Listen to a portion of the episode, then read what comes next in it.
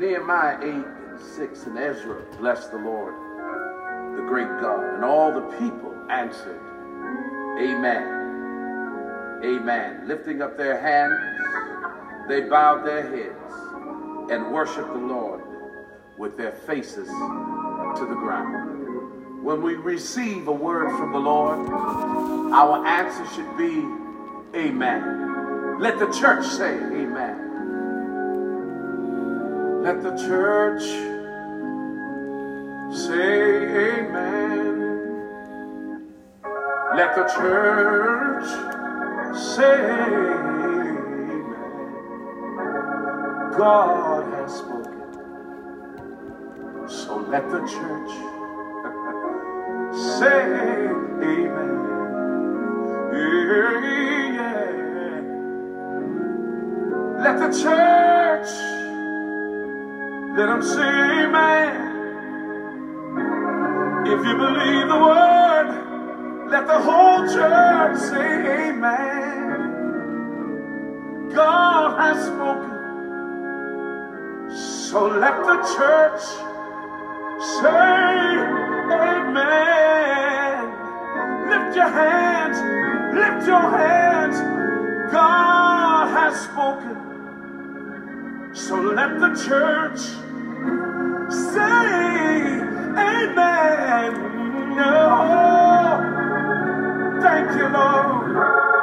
God has spoken. So let the church say amen.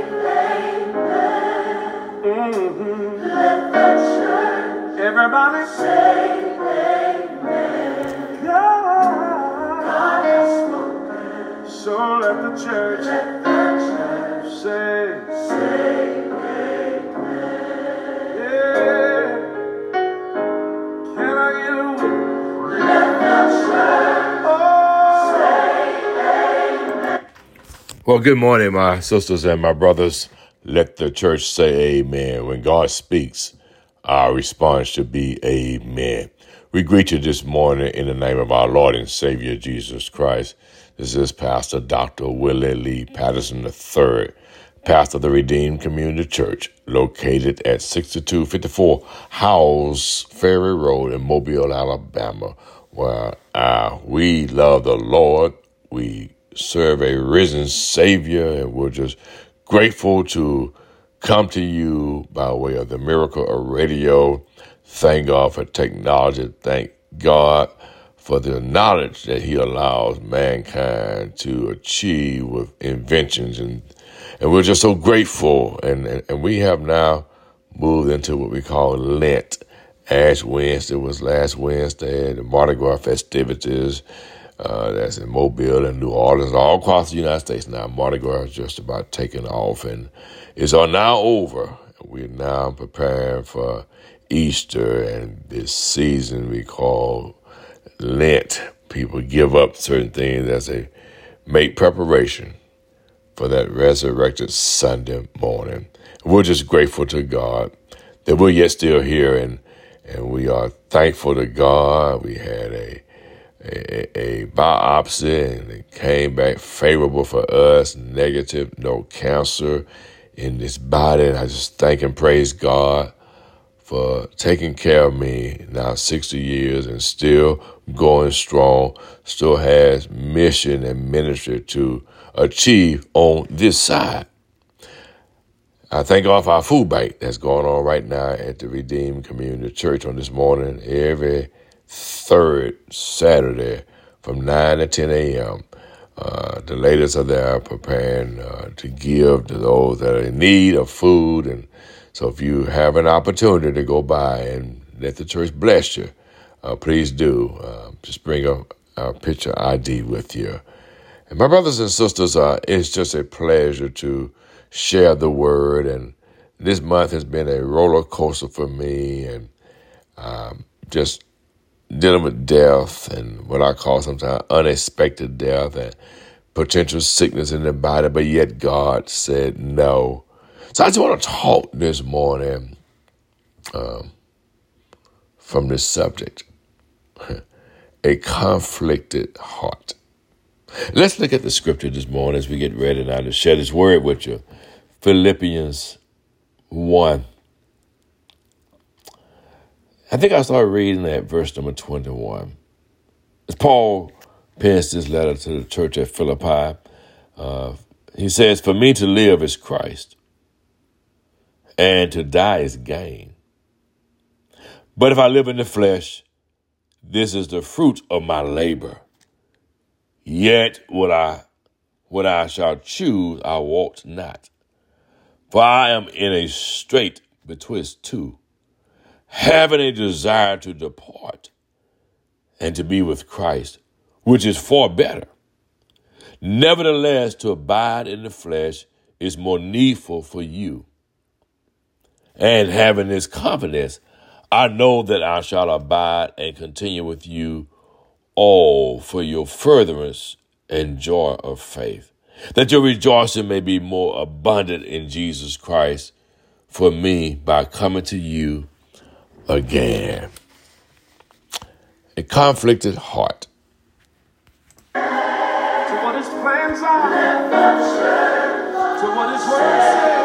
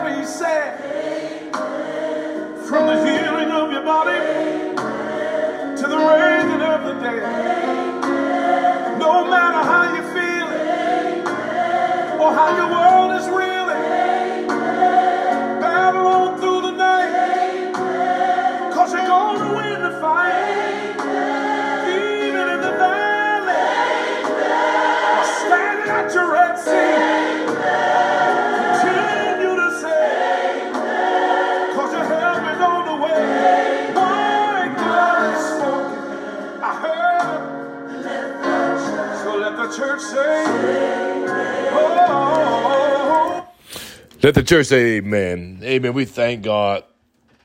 Andraé Crouch featuring Marvin Winans. Let the church say amen.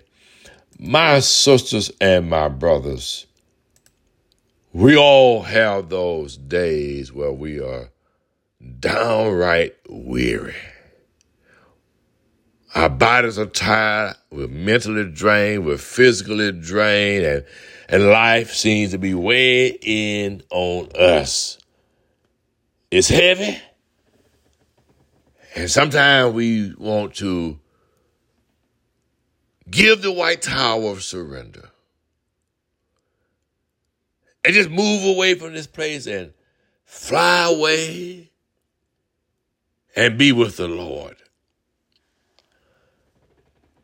Paul here chooses some powerful words as he writes to the church at Philippi. Now, these are powerful words spoken by Paul, choosing to live for Christ's glory.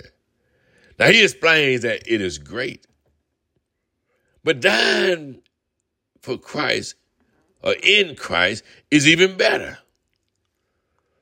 I know when we hear this, people get upset, and, and it's amazing to me that believers talk about heaven, but nobody wants to leave earth. Nobody's in a hurry. As a matter of fact, you ask me how I know nobody's trying to leave here. Oh, pain and aches in our body, we consult the doctor. Headache, give me some Aleve. Uh, backache, whatever it takes to prolong this life, my brothers and sisters, we are doing just about everything we can. We take natural herbs and vitamins and we get our exercises and we do whatever is necessary to prolong life on this side. And so it's not a bad thing except for the message of being here for us as believers all to be predicated on uh, uh, living for Christ on this side. Not so much so we can enjoy the, the, the, the things of the flesh in the world. And so when you think of this thing, the consideration with the concept of living for Christ, and then consider the, I call it a dichotomy, if you will, a comparison of dying for gain. And when you think about it, there's great benefit in both of these. And, and that is what we want to explore just a little deeper today. So, Paul, in the context, to live is Christ, to die is gain. Let's look at what's going on here before we go, go straight into that verse. So, Paul wrote the letter. Philippians, probably around 62 AD. And most likely he was a prisoner in Rome. The overall theme of the book is one of joy and encouragement to the church in Philippi. Paul continually expresses his thankfulness and heartfelt appreciation for this church all throughout the book. Philippians is unique in that Paul is not addressing any real pressing issues or problems in the church except for a disagreement between Euodia and Syntyche.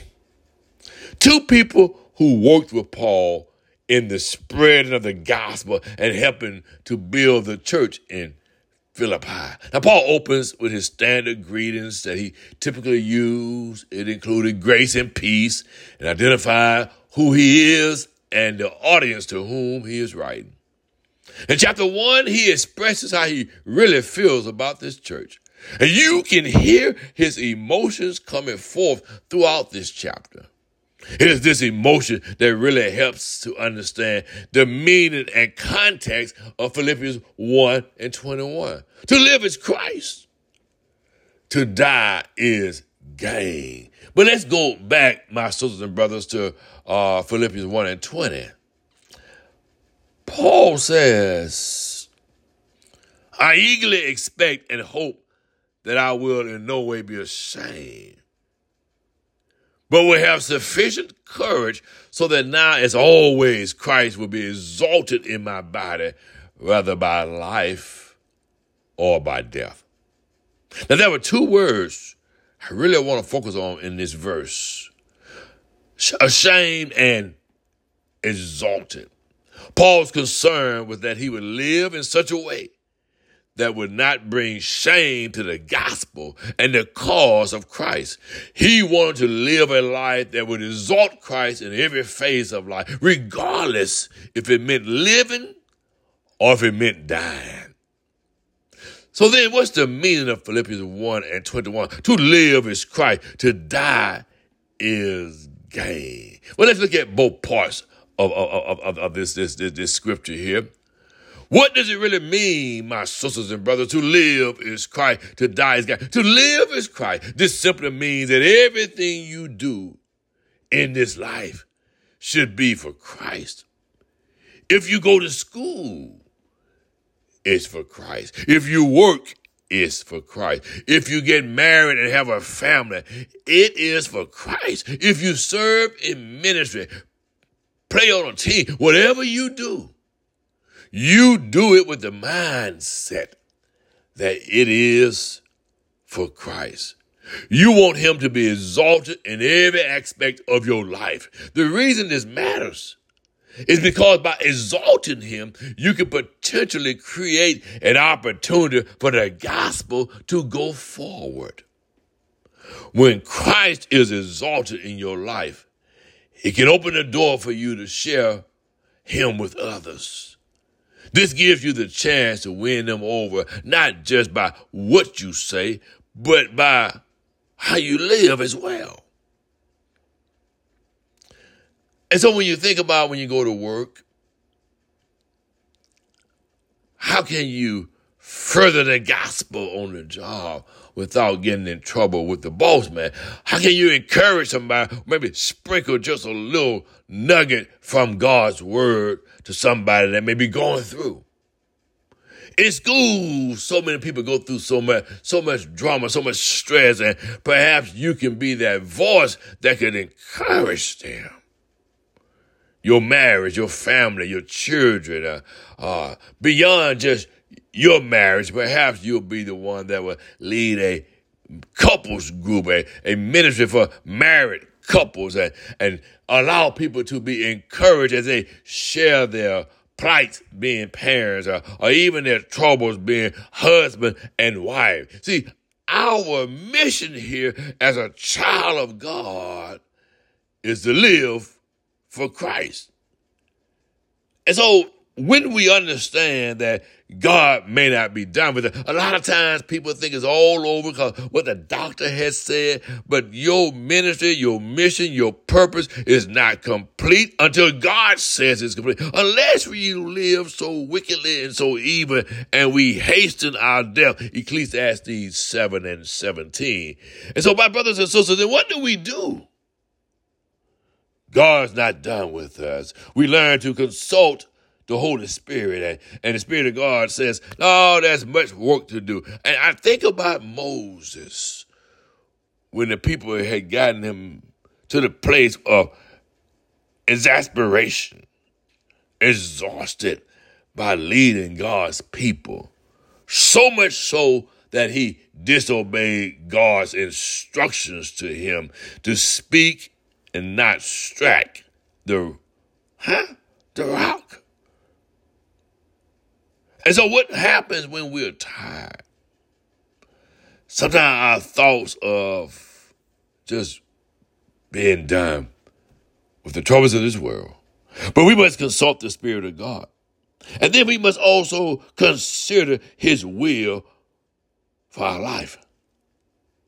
Oftentimes, we want to take the shortcut and say, I'm done.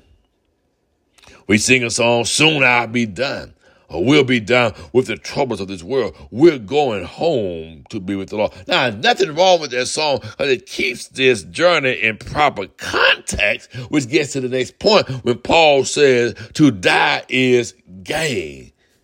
What could be better than living for Christ? No more struggling with this flesh.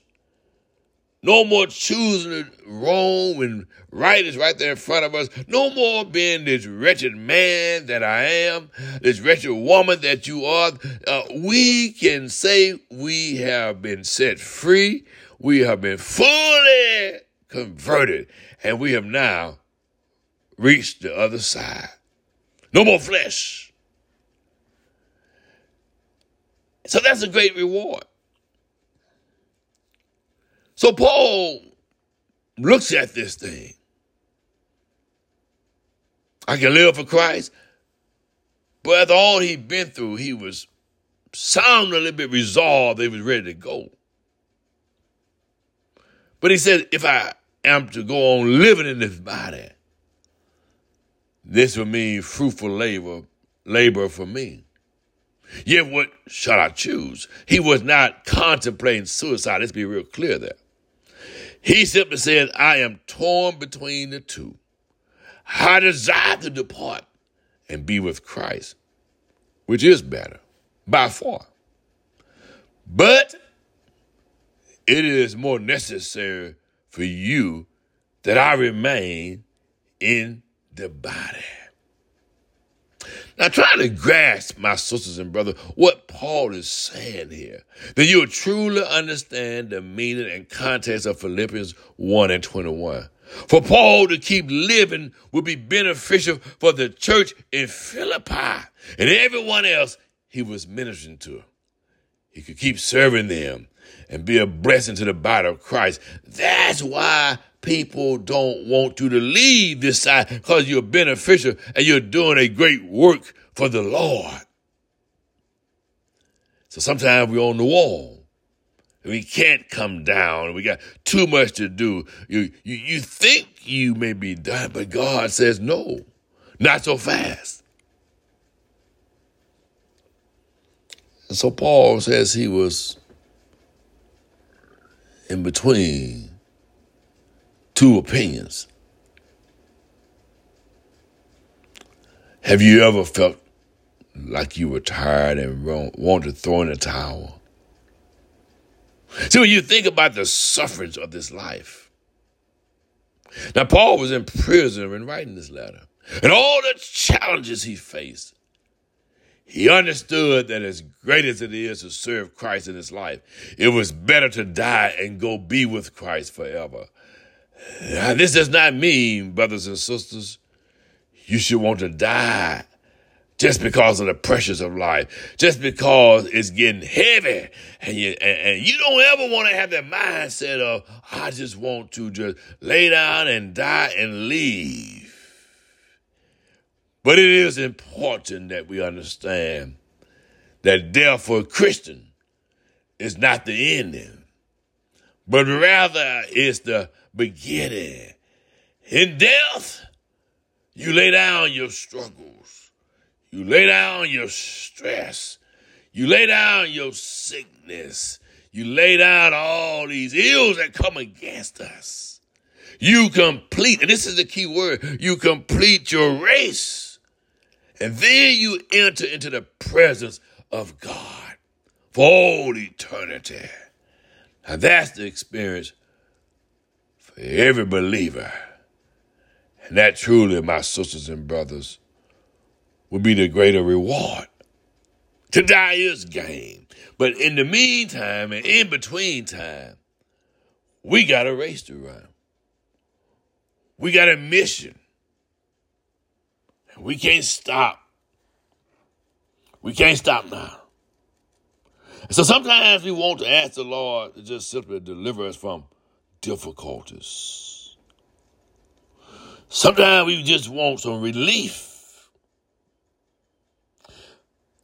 Sometimes problems are not just irritating, but truly dangerous. Even the gentlest soul may reach a point where something has to give. Now, David, if you look at Psalm 17, David cries out to God that his cause was just. We're experiencing conflict with others, it's instinctive to think that we're right and we may go to great lengths to convince ourselves and others of this. In fact, the more we feel is at stake, the more difficult it is to be honest. With that in mind, we understand the troubles of life, the difficulty we must go through, through the valley of the shadow of death, but yet we keep on keeping on, we know that God is with us. We know that our actions should be good. Our intentions should be pure. And God will then be satisfied with us. So, although life gets hard sometimes, and I'll admit there have been moments when I was just exhausted ready to give up, give out, and say, I surrender. I'm ready to come home, God. But I've also learned that in this life, in this journey as a child of God, we are certainly, certainly will face trials and tribulations troubles, trouble in my way. Sometimes we have to cry. Yes, sometimes we lay awake at night. The songwriter said, but that's all right. So I know that Jesus will fix it after a while. So we keep pressing our way. We keep pleading our cause. And we keep praying. We trust in God. God had great work for Paul. And so Paul said, I know there's gain, but it would be fruitful if I stay here with you a little while longer. He could teach more. He could educate, enlighten, and, and convince a lost soul to confess Jesus. So I want to say to you, as we hurry on to a close today, life is sure to throw some balls your way, some curveballs, some surprises, some moments where you just want to quit, downright just quit. But I was taught years ago that a winner never quits and a quitter never wins. The Bible talks about the race that is set before us. We must run this race with patience. There's a great cloud of witnesses cheering us on. You can do this. We're praying for you. We're cheering for you. Paul said it best at the end of his journey. I fought a good fight. I've kept the faith. And I finished my course. We can't short circuit. We got to go through it to get to it. We must continue to believe that he who began a good work in us will see us through. And he will perfect that which he has called us to do. The power of God is with us. The Holy Spirit will comfort us in those moments of distress, in those moments where we just think that it's over and I can't take it anymore. I don't care what happens. I'm sick of people. I'm sick of saints. I'm sick of their headaches, their problems, their trouble. I'm sick of being sick and tired. I'm just tired. I want to fly away. But God says, not so fast. You got to run this race with patience. You must believe that God is with you. We have the right to call on God. Who do you turn to? I go to the rock. Where does your comfort come from? Jesus, my constant companion. Some people call him a four day traveler. He walks with me and he talks with me and he reminds me that I am his child. So, though Paul was in between two opinions, he knew that when Christ said it was over, then it was over. All of us have some mountains to climb, some valleys to come out of. But I've learned to lean and depend on Him. So though my heart may be conflicted every now and then, God shakes me back to reality. I never told you it'd be easy. But I didn't bring you this far to leave you now. I see you. I hear you. I see your tears, but they're just temporary. Keep pressing your way. Keep praising your way. Stay on the battlefield, my brother. Stay on the battlefield, my sister. This race is not given to the strong or the swift, but to the one that endures until the end. God speaks, and we say, Amen. This has been the Redeemed Community Church. Our outreach ministry, which is sponsored by our Redeemed Community Church.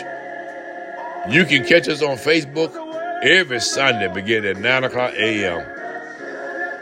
with Sunday school, followed by our 10 a.m. worship service. If you're ever in Mobile, come worship with us. God bless you. May God keep you is our prayer until next Saturday. God bless you.